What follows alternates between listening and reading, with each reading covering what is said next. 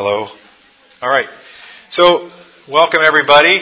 And uh, this is a the hardest time to speak in a conference is right after lunch when everybody's sleepy, and especially on a topic like this uh, that uh, some people would say is boring. Uh, I don't think it's boring, but uh, so my name is Jeff Lehman, and I am a family doctor. Uh, my background and why I'm doing this talk is um, so I, after residency, my wife and I went to India, and we lived in India for 10 years and worked in a small rural mission hospital in India. Uh, and then I came back to the United States uh, and have been involved with resident education. So I'm a family medicine residency program director uh, here and have been involved with this conference for about 20 years. But the reason why uh, I proposed doing this talk this year was that as a young, uh, uh, so I'm not a cancer specialist, I'm not an epidemiologist, but as a primary care physician, I'm very, very involved with cancer screening. Uh, and cancer screening is really important to me uh, because I've had family members have cancer and die of cancer. And, and I think most of us in this room probably have had some exposure or impact of, our, of someone we love uh, being involved with cancer. And so as a young uh, medical missionary, you know, I went to India uh, with this passion of, uh, of helping uh, and part of that helping was uh, seeing the devastation of cancer on patients in rural and poor parts of India. You thought, like, wow, man, maybe we need to be doing some kind of cancer screening here. And so my mentality was, well, I knew how to do cancer screening in the United States. How do I take that cancer screening uh, mentality and apply it to a lower middle income country? And that was met with absolute disaster, uh, as it is most times when we try to export public health strategies like cancer screening is one example, uh, to a very different country where those strategies were not formed uh, at. So we're going to talk about that together a little bit. We're going to be talking about screening, and even though this is a clinical talk, I know there's even high school students in the room. Uh, I think uh, don't be scared away by some of the big words on the slides. We will uh, not dumb down because you're not dumb. Uh, but we will bring back into a very understandable context for even those people in the room who, who have not had gone through medical school yet or nursing school. One thing that I want to be really careful about is that uh, as we talk about cancer screening, uh, you know, I have had a passion about this topic for a long time, and I remember as a resident, a family medicine resident in Oklahoma City, giving a very, very, very, very, very early precursor to this talk at a medical grand rounds at our hospital in Oklahoma City, uh, and was stopped by a very senior statesman physician on the medical staff who stood up trembling, crying, yelling at me uh, that his life had been saved uh, by a PSA or prostate cancer screening test, uh, and that how dare I disparage this or discourage anybody from getting a PSA test. And so I, I realized that people's personal experiences uh, greatly color how they. So I just want to be careful uh, uh, that I am sensitive to that, and hopefully that sensitivity is uh, conveyed through this uh, time today. And if it's not, um, I apologize, and it's not my intent to inflame anybody here. But the problem is, we all know that cancer is a devastating problem, right? In the in the world every year, as best as we can tell, there are about 11 million deaths from cancer in the world every year. So to put that in context, that's all of Kentucky and all of Tennessee every year dying of cancer in the world. Um, and then the other part of that is, that, add on top of that, then another 19 million cases of new cancer. Uh, it, it's, it's a big problem, and I think we're all aware of that. So what's the point of us talking today? So I'm sorry, i taking my glasses off and on because these lights are almost blinding, and I can't tell whether they're better with glasses or not. But today we're just going to talk about cancer screening in general. And this is important for every layperson in the country to know. You know, I'm a big football fan, and so very soon coming up, I don't remember what month it happens, but the NFL players will all be wearing that bright pink color, uh, advocating for breast cancer screening, and, and cancer screening is a part of everything. So we're going to talk about pros of cancer screening, which I would assume everybody would understand that there are pros for screening for cancer. But we're going to also talk about cons of cancer screening, and that concept is very surprising to people. And that's kind of one of the big takeaway messages when you leave here that it's complicated. And so, and then we're going to talk about what makes for good screening tests And then we're going to think about what are those big cancers that are out there in the developing world in these countries where we're thinking about going, and maybe some strategies of how we can address that in the global context. So that will be the second half of the talk. And then we're going to think about some cutting edge solutions for looking for cancer in the future. So uh, we will start off with a question, a test question for you. And that question is early detection of cancer is a good thing. So, how many people in this room, by the raise of hands, would agree with that statement? Okay. How many disagree? Now, we never have anybody disagree. How many people say, ah, it depends? Wow, more than we normally have. Okay. So, um, for all of you who agreed, you're in good company. Uh, Journal of American Medical Association, and, uh, just about 20 years ago, and, and actually have not redone this study, uh, but they did a huge survey of several hundred thousand patients, and they asked them very similar question to what I just asked you. And 87% of the people that they asked said that routine cancer screening is almost always a good idea. So 9 out of 10 almost. 75% that early detection of cancer saves people's lives. Okay, that's 3 out of 4. So all of you who said yes, you're in, you're in, uh, very in sync with everybody else. And as a result, when they were asking these people, 80% of the people who responded said in a little scenario presented to them that if an 80 year old person who declined screening was irresponsible. Okay? And so there's a lot of, uh, a lot of uh, positive feelings toward cancer screening of any kind. So, um, it's going to get a little bit technical here biomedically, but uh, just go with your gut. And so this is a 55 year old patient. He comes to see me in my office, or pretend, just put on your pretend hat today, uh, that you're, you're advising a family member uh, or a patient about cancer. And uh, this cancer has heard on the news about this certain cancer screening for Cancer X. Okay? And, and this patient has read uh, that actually for his age group, that the five year survival rate uh, without cancer screening is only 69%. Means from the time a patient shows up with symptoms until they die of cancer, that's the survival rate. Uh, that if you don't do screening, the, only the, the five-year survival rate once they detect cancer is 69%. But with this certain cancer screening test, uh, the five-year survival rate goes to 99%. Okay, so that means from the time now, not from the time they show up with symptoms, but for the time you do the tests and find a cancer until they die, the five year survival rate is now 99. So we want to ask would you recommend this to your patient, family member, uh, colleague? What do you think? How many of you think this is a great test and you'd recommend this to your family? Well, oh, not many people actually. Okay. The real question is does this test save people's lives? What do you think? There's not. the number with actual cancer diagnoses, right? Yep. But what is your probability of having a positive screening without actually having the cancer? You know what I mean? You need more data. Sure. So, but we're actually f- finding out real that we're diagnosing real cancers here. So the point is, is whether you either you're either finding it when they show up with symptoms from that cancer, or you're finding it from the screening test. Uh, one way or another, you're finding a real cancer and you're improving the five year survival rate. The question is, does that save people's lives? So you have a, I think it was a 30% increase. Yeah. However, the quality of life for those who were yep. um, worrying about it. Yeah. So actually, the answer is that I'll save uh, the pain and agony of me dragging this on, but all of you have said good things. Is it does not save lives necessarily.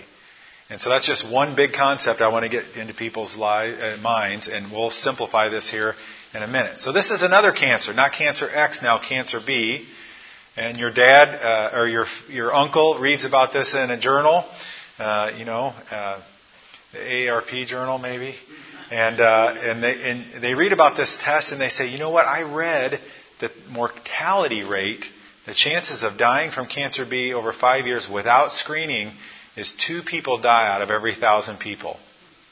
Uh, but the mortality with a screening test, if I do this X test uh, to detect cancer B, that only 1.6 people die out of a thousand. And so we're going to ask you to do some complicated math here. How many people's lives will be saved for every thousand people? 2 minus 1.6 equals 0.4, right? So you're going to save 0.4 lives out of every thousand people. So are you impressed? Uh, does this test save lives? Yeah, it does. It saves one half of a person's life, or if you double the denominator, it saves one person's life for every 2,000 people you screen. Good bang for your buck or bad? Bad. Okay, so just remember your answer there. Uh, and would you recommend this screening test to your uncle?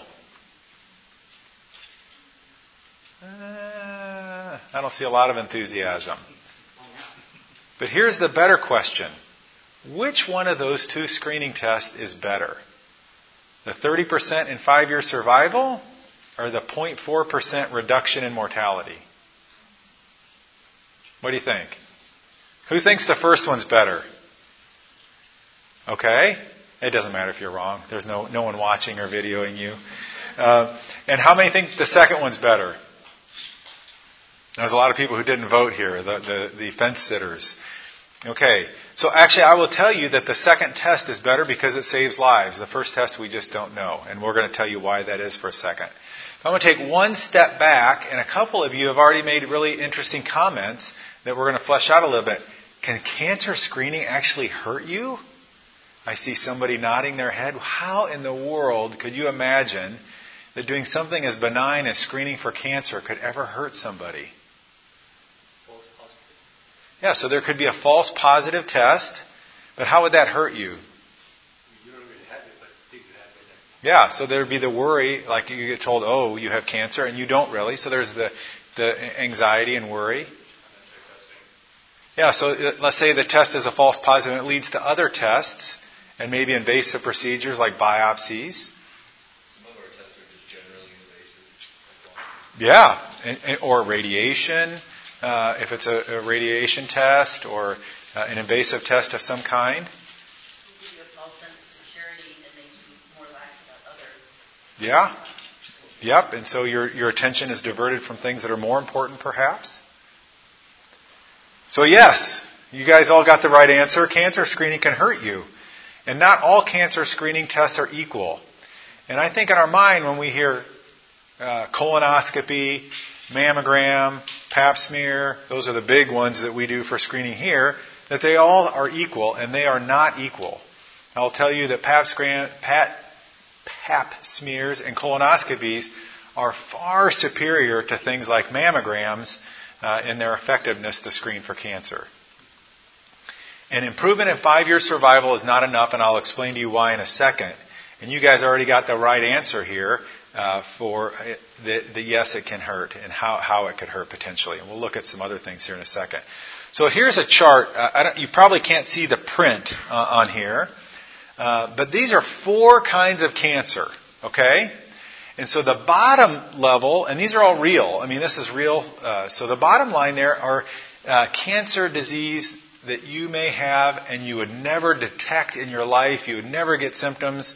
And you know, your cells are always becoming uh, funky and your body's policing for that and fighting that off and finding those aberrant cells and your immune system fights them. But every once in a while, some of us will develop malignancies of some kind and you will never know you had it and never affect you and you'll die never knowing that it was part of your body. And that's actually real. We know that from cadaver studies. Um, the second thing there are asymptomatic cancers. Uh, so you, they, again, they don't cause you any symptoms. So anything blue or green there, there's no symptoms. You would never, never know you had it. Uh, but the green there are cancers that you could actually pick up if you screened for them. Okay? So if you did some kind of test, you'd find out you had them. But once you found out you have it, if you just didn't do anything, it would never affect you and you would die with it. And this is true.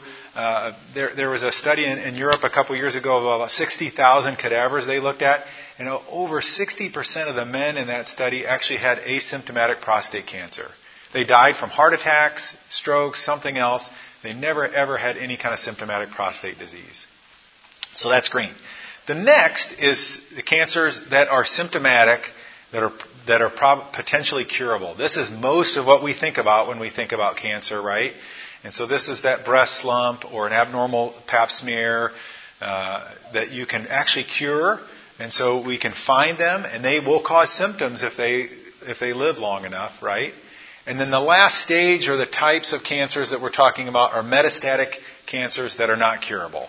That's the guy who shows up with metastasis to the liver and to the brain, uh, and um, that there's nothing that you can do for those patients. Okay? Now, increasingly, we are getting better and better at palliative care. So, for those of you who are not gone through medical school, uh, we think about cancer treatment in two categories. We think about curing cancer, but we also think about palliating cancer or keeping it at bay and keeping a patient's symptoms controlled for a while, but with no real hope of cure. So across the top of this graph are those little arrows. Those are the intervals we screen. So maybe this is every two year mammograms, maybe this is every 10 year colonoscopies, one year PSA tests. Uh, that's the intervals with which we do cancer screening. Okay, so now we're going to apply this. So tumor A, we've kind of already talked about. That's the tumor that you get uh, that would never be detectable and you would never have symptoms for. So probably not worth screening for that. The next kind of cancer is uh, that red dot recognize, the red star recognizes we picked up a cancer with a screening test. But we kind of already talked about this kind of cancer that you would die with it and never know you had it. And so whether there's any benefit in finding that kind of cancer, and so that's what we call overdiagnosis, right? When we're picking up things uh, that would never affect a patient, and then we're doing things to that patient to cure that cancer that would never would have affected them to start with. That's called overdiagnosis. Okay?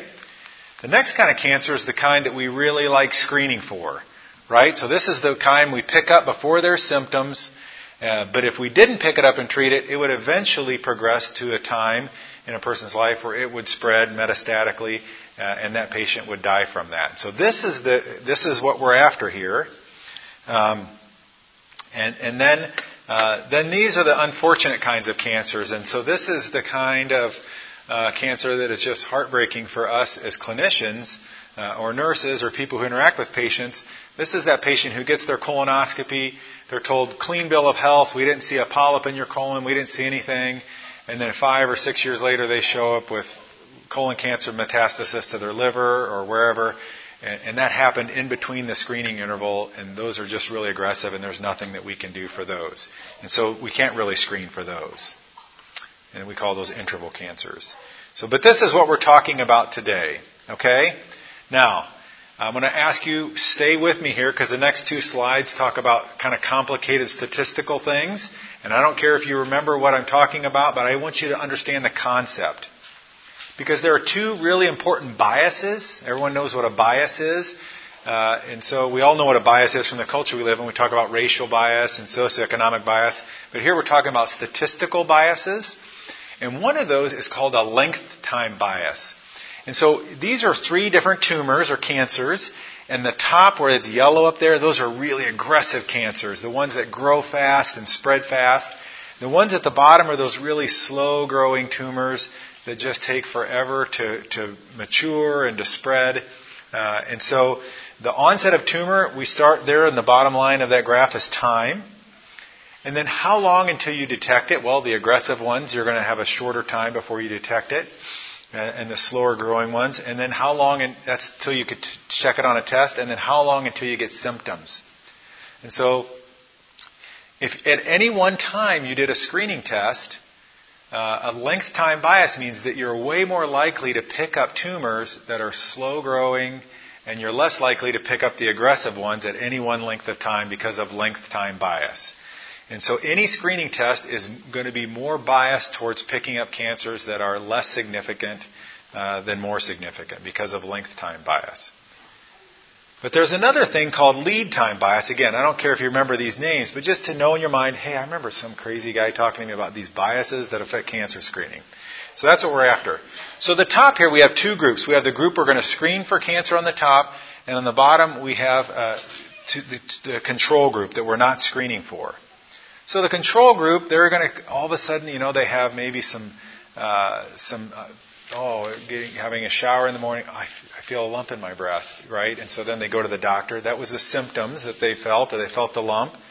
Uh, and then they go and they get diagnostic testing done, and a diagnosis at some point is confirmed. Yes, you do have cancer. And then at some point in the future, just imagine with me that that patient would die, uh, potentially untreated from that cancer. So the time between when the diagnosis happens uh, and they would die of cancer, we've already talked about this. This is the survival time, right? So now go to our screening group. So this is when we do a screening test. We'll do a mammogram and we find this cancer uh, with a mammogram. And so we say, okay, now our diagnosis you can see is way earlier here. Uh, and then eventually that patient will die in the future. Well, the time between the test and the survival time uh, is the survival time. And so this is called the lead time, the differences between these two groups.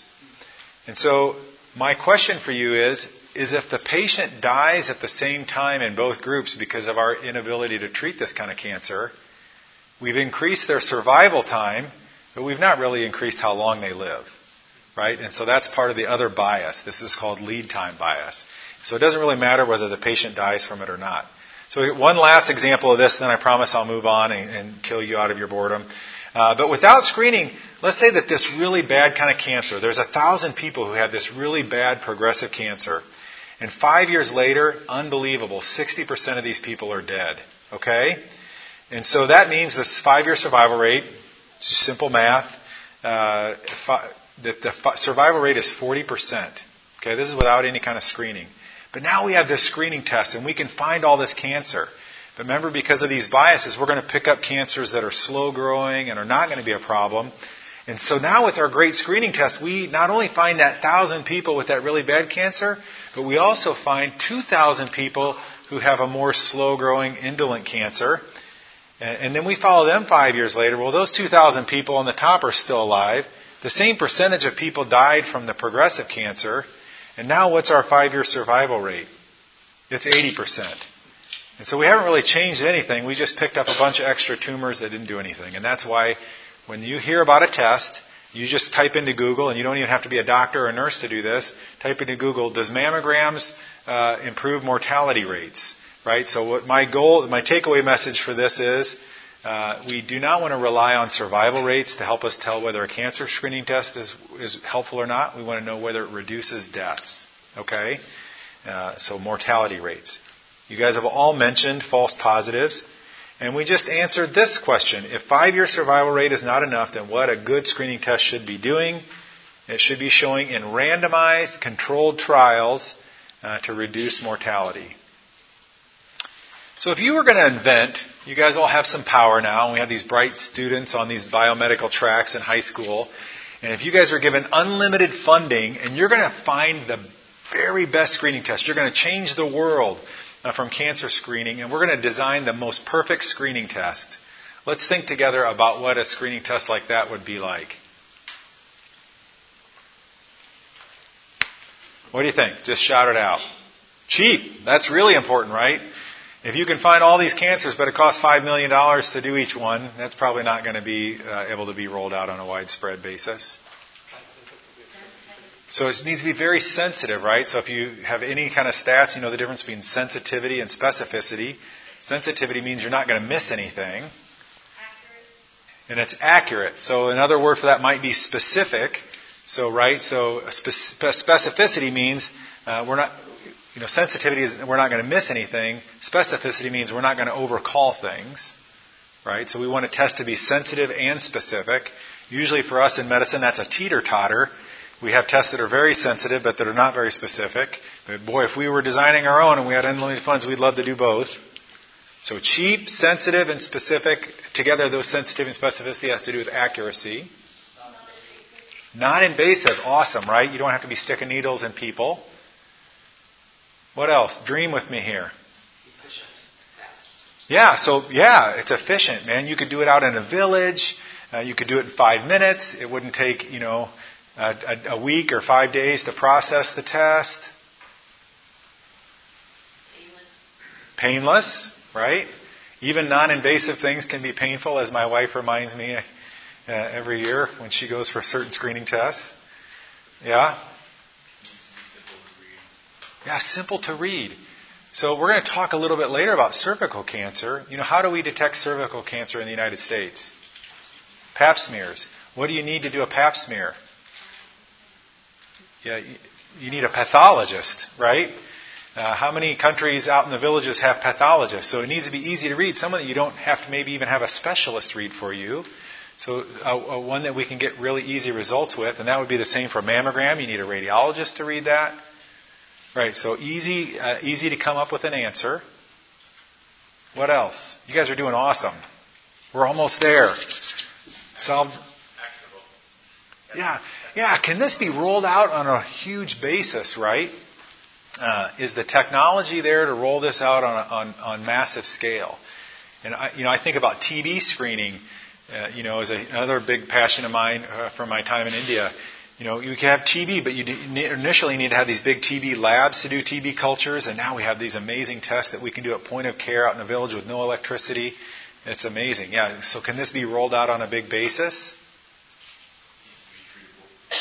Very good. So we're going to find this cancer with great specificity and it's cheap and we're not going to hurt anyone. We're going to find these tumors. We better be able to treat them. Otherwise, we've probably done more harm than good, right? If we find a cancer, I'm sorry, Bob, you have cancer. Uh, well, there's nothing to do about it, but it's good news we found it. It didn't cost you very much money, uh, so we don't want that either, right? We want to be able to do something about the cancers we find. You guys are doing great. Yeah, so I think mostly those are the things, right? So we, it needs to be cheap, accurate, it needs to be painless if possible, it needs to be rolled out on a wide scale basis. And I want you to keep that thought in your mind as we think about things like colonoscopies and mammograms in the developing world and who has access to them. Uh, and then we have to be able to, to, to, to, treat them. So, one example I'm going to use here, and I get in trouble here, uh, but I'm going to use prostate cancer as an example. Uh, of prostate cancer screening. Uh, uh, just to, by disclaimer, uh, I do order uh, prostate cancer screening tests on my patients uh, occasionally after we've talked about it together. but when you look at the U.S. Preventative Task Force guidelines, um, they say that between the age of 50 and 59, 69, that it's not recommended for everybody, but if a, if a physician or a clinician talks to their patient, maybe you'll decide to order a PSA test. That's how we screen for prostate cancer but that anybody over 70, you should not be ordering PSA tests on them. Uh, because in their argument is it causes more harm than good. Again, there's that concept I want you to walk out of here with that cancer screening can harm people. So why in the world would prostate cancer screening, how could it harm anybody? So here's this is from a really big study that was done in Europe. And so this is for every 1,055 people, all those little gray people on there, you did a PSA test on to screen for prostate cancer. Well, actually, of all of that 1,055, 100 to 120 of them, it's going to be a false positive. Like the test is high, but then when you do biopsies or you do an MRI of the prostate, you realize, oh, they don't have cancer. Sorry. Do you think that that's a big deal? I see some heads nodding. Uh, we're going to talk, it's a huge deal when it comes to breast cancer. We'll, we'll talk about that in a second. But it is tier two. Out of that 1,000, we're going to actually find 110 prostate cancers. Okay, that's good, right? But 60 of those people we're going to do biopsies on or prostatectomies on, and they will have actually a complication from our treatment. And, you know, maybe it's impotence, maybe it's infection, maybe it's urinary incontinence, um, or death. And four to five of these people would die, right? And except if we're screening, we're going to save one life. So that's, that's how good prostate cancer screening is. Uh, for every 1,055 people we screen, we save approximately one life. So it's not very overwhelming. This is actually uh, a little bit better than the test that none of you guys were enthusiastic about at the beginning, Cancer B. Right? It saves only one life for every 2,000 people. Uh, this test saves about one life for every 1,000 people. And so, but this is widespread screening in the United States that everybody is agreeing that we should do. Now, I think that we should do them, but I think it should be with nuance. We'll talk about that. What about breast cancer screening? So, for every 1,000 women that you do a mammogram on over the age of 50, which is uh, everyone agrees we should be doing that, somewhere, depending on what study you look at, between 490 and 670 will have at least one false alarm. And what we mean by that is, oh, there might be something there. We maybe need to do an ultrasound, maybe another breast imaging, maybe MRI breast or something else. And they're told, and yet, what we know about that is that when you tell a, a, woman, and there actually have been studies looking at the psychological impact of this on people, when you tell somebody, oh, you, there's, there's something abnormal on your mammogram, we need to get you scheduled in two weeks for a breast ultrasound. Uh, and then, you know, maybe a biopsy another week after that, and then you have to wait four or five days for the pathology report to come back. Great news. This wasn't cancer. And so the doctor's thinking, oh, they're fine. But actually, when you look at those patients who are in that setting, and you look at them five and ten years later, the amount of anxiety uh, that they have generally about everything, including their own health care, is higher than women who have not gone through that experience. And their overall view of themselves as a healthy person has gone down considerably. And so there's just this constant fear in their mind, like everything that they feel, then there's this heightened sensitivity. There's something might be wrong with me medically. And so that's not a small thing, right? Now, obviously, that's better than dying from breast cancer, so I, am not going to overstate the anxiety, but it's real. And so, of every thousand women screened, uh, 3 to 14, uh, depending on the study, will be overdiagnosed and will have a surgical procedure. And we will avoid around 0.3 to 2.2 cancer deaths for every thousand people screened. So, uh, none of you guys were enthusiastic about screening for cancer B, but cancer B was actually breast cancer right? And so uh, just think when we think about doing breast cancer screening, this is what we're hoping is somewhere between 0.3 and 2.2 women for every thousand that we're going to avoid a cancer death. Now that's really important, right? Uh, and, and I just want also to think about scale. Lots and lots of people aren't going to have cancer, so a lot of cancer screening tests aren't a whole lot better than this. Uh, but just to be realistic, and then we talked about financial and psychological costs. So we've talked about this, downsides to screening. There's harm to individuals being labeled, you're sick. Uh, overdiagnosis can lead to overtreatment. Now you think about, put on your different hat, take off your hats, and now uh, you have been made the health minister of a country. And you have so much money to spend on the health of this country, right? And so if some guy over in this uh, district starts doing uh, some kind of screening for cancer, and starts finding a bunch of asymptomatic cancers that you then have to treat because you have, you know, uh, uh, social uh, health care, uh, resources are going to be shifted from things like clean water, education about breastfeeding, vaccination programs. I mean, you only have so many dollars to spend on health care. Uh, so overdiagnosis can lead to overtreatment and resources being shifted away from those who need it. It can affect your whole health system physically. And it can draw important things away even from socioeconomic causes like health. So, getting people to stop smoking, uh, fighting obesity, those other things, uh, maybe your dollars would be better spent on that. In medicine, we have this funny thing, and for you probably have never seen this before if you haven't gone through nursing or medical school, but there's this thing called QALY. That's quality adjusted life year. So that's every year that you have a high quality of life from not having a disease. And this is the way that's public health experts look at medicine. Mostly in medicine, we think about if we can spend $100,000 to give a person one quality adjusted life year of health, that that's a good cause. Anything over that uh, is not a very good use of money. And you can see here for prostate cancer, it's about 228,000 uh, per quality adjusted life year. So you're spending a lot of money uh, on that. Uh, we won't do that. Last thing I'll just say to any clinicians in the room, uh, nurses or doctors uh, or people who work with patients. So we're supposed to be talking to our patients before we order this test. This is from a study that was done in the Annals of Family Medicine and said, how many of you doctors are ordering PSAs on people?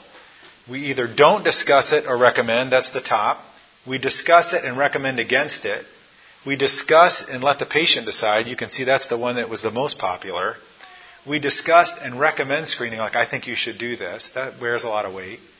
But the, the graph on this, the, the bar on this chart that alarms me is that 24% of doctors said they screen with never talking to the patient about it. They just add it into all their other blood tests. Uh, to me, that's actually criminal, right? Because there are harms in screening, and if we haven't let that patient say, yes, I accept those harms because I want the benefits, uh, that's a problem. So we don't want to be doing this, uh, biasing people toward this. We want to just be having discussions with people. Yeah. You know, actually, like for this patient who left the Albert physician's office, you are actually the physicians that order um, Cologuards.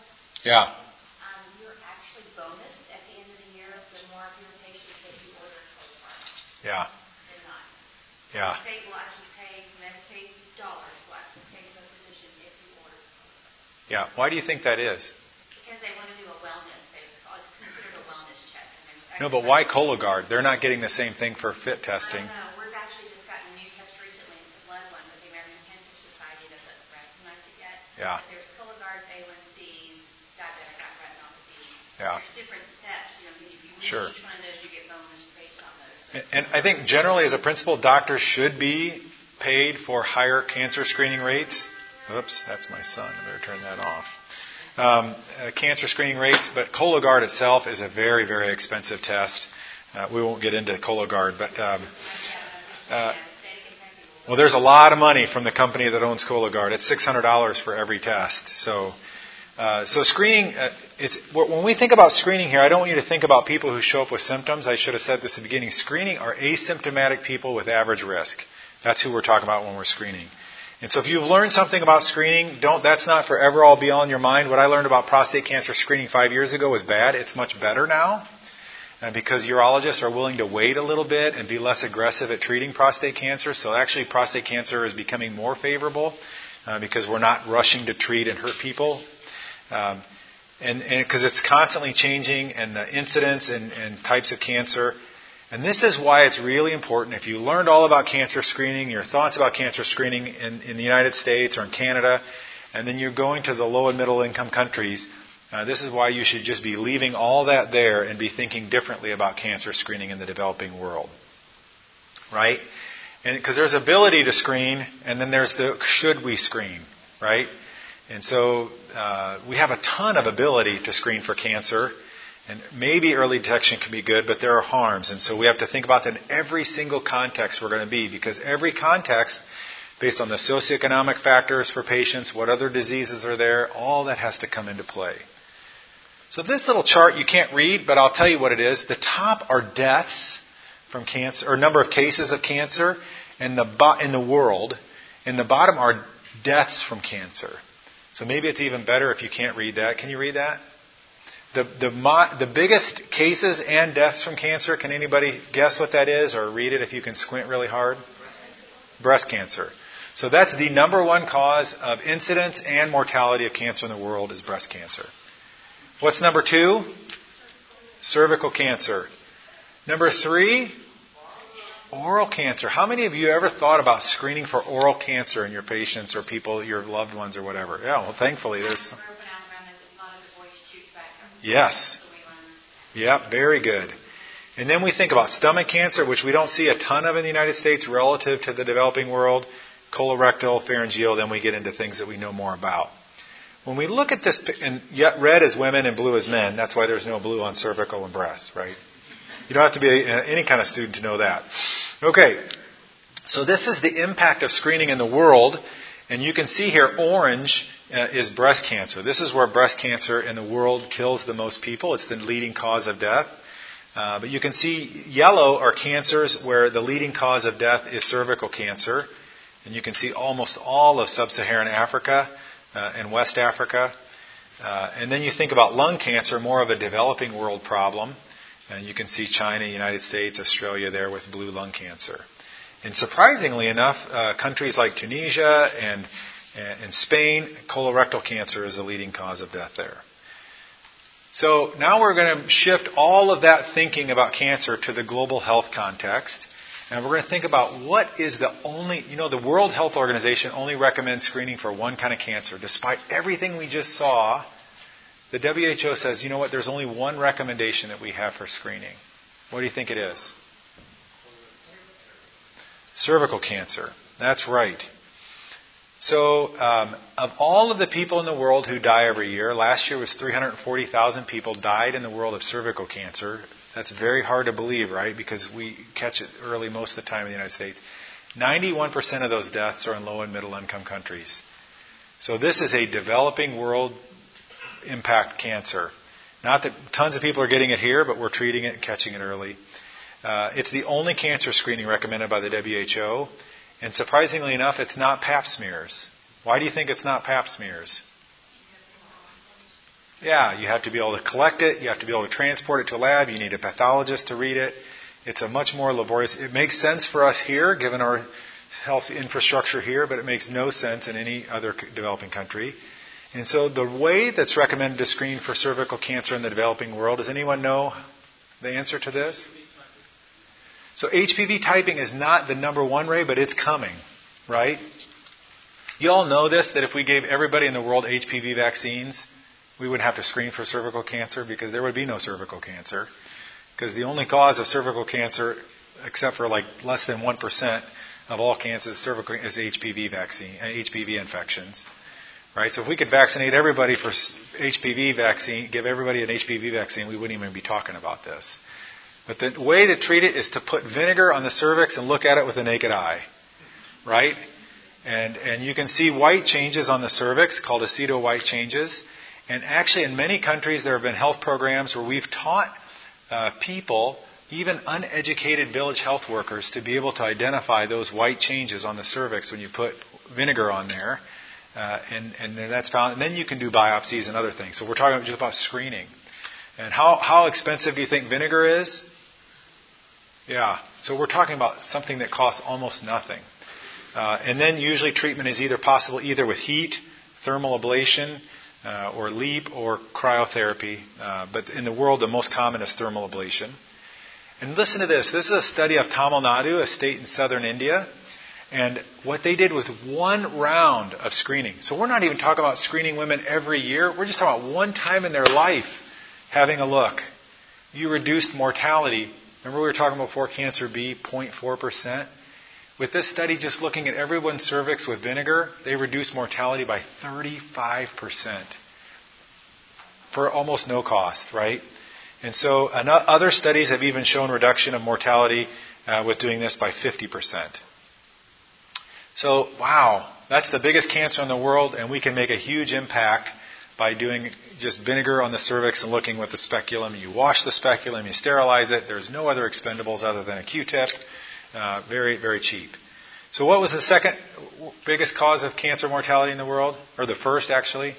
Breast. So, what do you think about breast cancer screening globally? How would you do that? No one's going to have access to mammograms. Yeah, so self breast exams.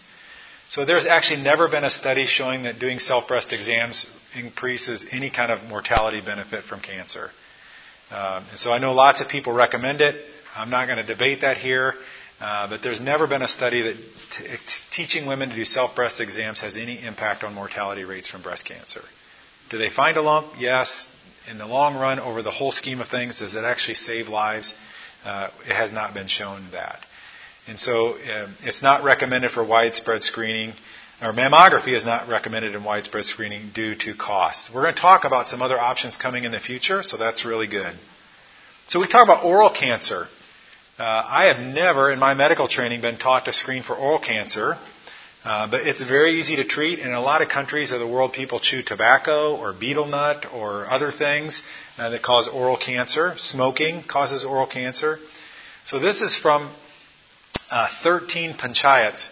Remember the talk we were just in at 8 o'clock this morning, if you were there? He talked about country, state, district, and then he couldn't remember the, the next word. That was panchayat.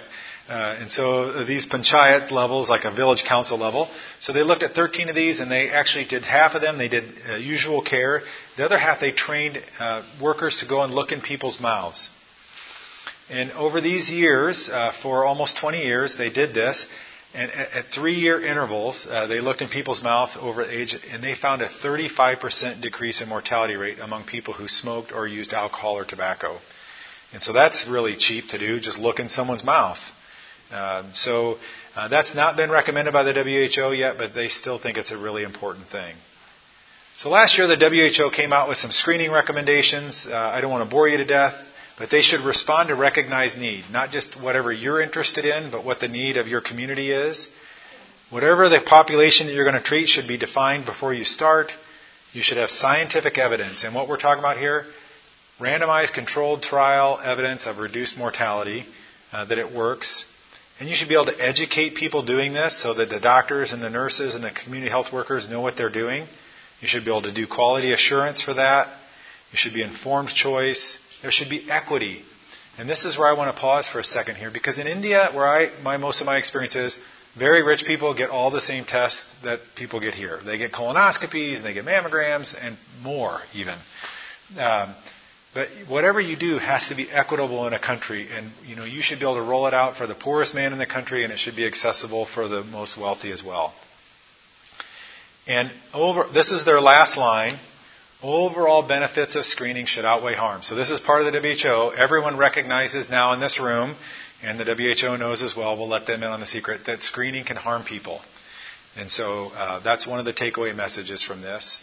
Uh, for those of you who are clinicians in the audience who have some public health interests, this is a really cool website that you kind of get geeky on from the WHO, where they collect data from every country on different cancer screening statistics, and you can see which ones are good and which ones aren't.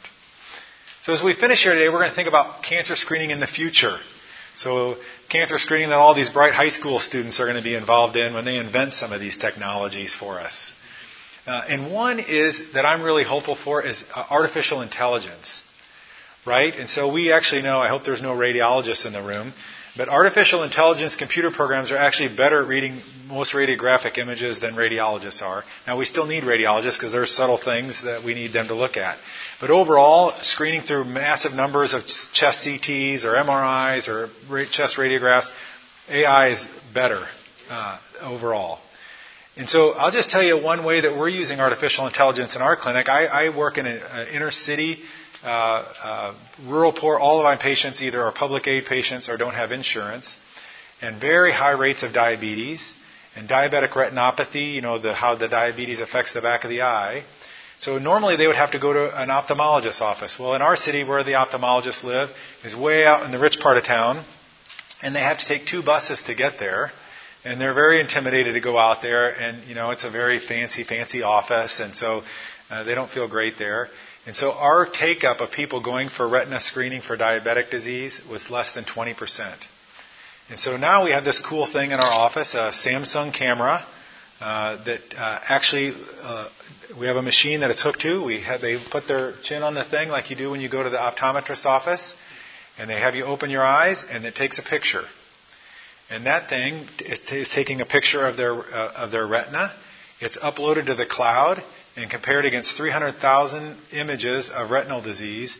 And about 10 seconds later, it comes back, has either no detectable retinal disease or more than minimal diabetic retinopathy, and then those people we can send to the ophthalmologist's office. And this has actually been studied against ophthalmologists looking, and it's, it's non inferior to that. So it's just one example of how artificial intelligence is helping people of low income status. And this is going to start happening with things like breast ultrasound in the developing world, I'm very excited about thermal imaging or breast ultrasounds that can be read by AI. That would be something that would be feasible to do. So keep your eyes open in the next 10 or 15, 20 years for artificial intelligence and how it's going to affect, affect cancer screening. But the other thing is, someone already mentioned here in the room, DNA screening uh, for, tumor markers from either blood, urine, or stool. Uh, for and that's going to be an explosion too. Unfortunately, most of those tests now are still really expensive. Uh, but uh, that's going to be coming, and that's something that could be easily cheap, sensitive, specific, and rolled out to big audiences. So keep your eye open for those being able to detect tumor DNA, like PCR tests. Um, so we're excited. I think in the future we're going to see an explosion of cancer screening. But the one thing I I just want to re- remember about is that the number two cancer in the world is vaccine preventable. And why most countries of the world do not have HPV vaccines as part of their country profile when it's one of the leading causes of cancer in the world still blows my mind. But uh, they're still expensive. In many countries, uh, they are not free, like other vaccines for for MMR and everything else. It, they cost and they're expensive. So, questions or input from people. First, I'll ask for input from people who are working in the developing world setting or have experience in the developing world setting. What challenges have you run across, or what innovations have you seen for cancer screening in the developing world? Problems have you had? Problems you can envision. Okay. So, when you walk out of here today, even if you're a high school student, I want you to think about a couple things. Cancer screening is complicated. It's way more than I'm going to go get a test, find a cancer, get it treated, go home. There's problems to that. We don't want to ever screen unless we can do something about what we find. Guidelines are constantly being updated. So whatever you learn in this class today, the stats I gave you will be completely irrelevant five years from now. And so this is one of those things you can't learn once and learn for forever. You got to learn it once and keep relearning it. Uh, and there are biases, both lead time bias, length time bias, but also there are socioeconomical biases, visceral biases of how we think about certain people. In countries, certain ethnic groups have access to care and others don't. And so that affects cancer screening. And we should be talking to our patients before we order tests on them. Um, so that's the end of my talk. Any questions or comments? I don't have my glasses on. and That light's so bright. So I have 10 minutes. Great. Yeah. Right, that hand went up first. So, such curiosity, for cervical cancer screening, how does the vinegar testing compare since it's specificity to the pathologist looking at fasting? So it's not as good, uh, but it's not that far off. So if any of you do cl- clinical medicine, when we get an abnormal pap smear, what do we do next? We do colposcopy. And so with colposcopy, uh, what we do is we look at the cervix first, we put vinegar on it, and we look at it through a colposcope. And so we're actually taking the second step, and then we do other things there too. We'll do biopsies of abnormal zones. But that actually is something that we do after someone has an abnormal pap smear. And so um, I don't know the exact numbers. I do know that in our country, I have looked at the stats. It does make more sense here to do pap smears because it is a little bit better. Uh, but in the developing world setting where you don't have pathologists, it's a no-brainer. Yep. Was that fully answer your question? Did I? Okay. One of the things that you didn't mention is that all of these screening tests have a gray zone. You know, so there's a positive and a negative, but Yep. I've never seen a screening test that didn't have a well indeterminate could be positive Correct. zone. And the example that came to me was that uh, we do pap screening in our uh, laboratory in Kenya, and the gynecologist always complained to us that when we send them a diagnosis of atypical squamous cells of undetermined significance, Yeah. ask us, they have no idea what to do with that, but they scare the patients. Yeah. Because just like the mammogram example you, you gave, so Yeah. it's, I'm thinking that a better approach would be, like you said, to get the Gates Foundation to give us a lot of money to go vaccinate everybody. Yeah. I mean, it, it still blows my mind, right? I mean, it, it's a huge impact worldwide. And I tell you what, if you've ever worked at, I mean, I, I can't tell you both my time in Liberia and my time uh, in India. You know, women come in with vaginal bleeding, and you do a you know pelvic exam, and you just feel that tumor all the way down their vaginal side walls, and this huge bulky tumor of their cervix, and you know there is nothing that's going to be done for this person now, and you just send them home. It is heartbreaking. And you realize that is a vaccine preventable illness, right? Yeah. Vaccine was only good for certain um, HPV viruses. Certain strains, but it's the strains that are the most likely to cause cancer. Strains that cause 95% of the cervical cancer. Yeah. Yep. What other? For the, like, um, you know, we have the guideline for the pap smear, if it comes out, this is like high grade, low grade. Yep. Which we probably can't do in, like, what kind of guidelines do you go by in like a developing country? So in in in the village health workers in India who did this test for our health system, I mean, if if they had any aceto white changes, uh, they would be sent to an OBGYN office and they would do like colposcopy, or they would just take a biopsy probe and look and find those areas that were turning white and just do cervical biopsies there. Or the other thing is, is that in some countries where they don't have the ability to do pathology on those, anybody who has aceto white changes, they'll either do just a LEEP or a thermal ablation. Uh, or if you have some, I was amazed uh, when I did this talk yesterday how many countries in Africa or places in Africa actually had um, liquid nitrogen. Uh, uh, but I mean, if you have liquid nitrogen, that's an easy thing to do. You just freeze the cervix with a cone, uh, and then you've basically just treated it without even fully knowing how, what the degree of pathology is. It's a blunt thing, but it's better than nothing, and it's been shown to save lives. So, all right. Any other questions?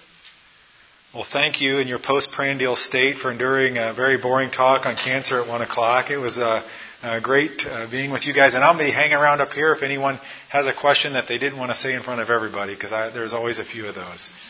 All right. I hope that this conference is a blessing to you, and this conference is way more than cancer screening, right? And uh, and just very prayerful for all of you who are in attendance, no matter why you're here, that God will continue to work in your hearts and minds and lives uh, to help lead and direct and guide you to where He wants you to be uh, with the right mentality of that work.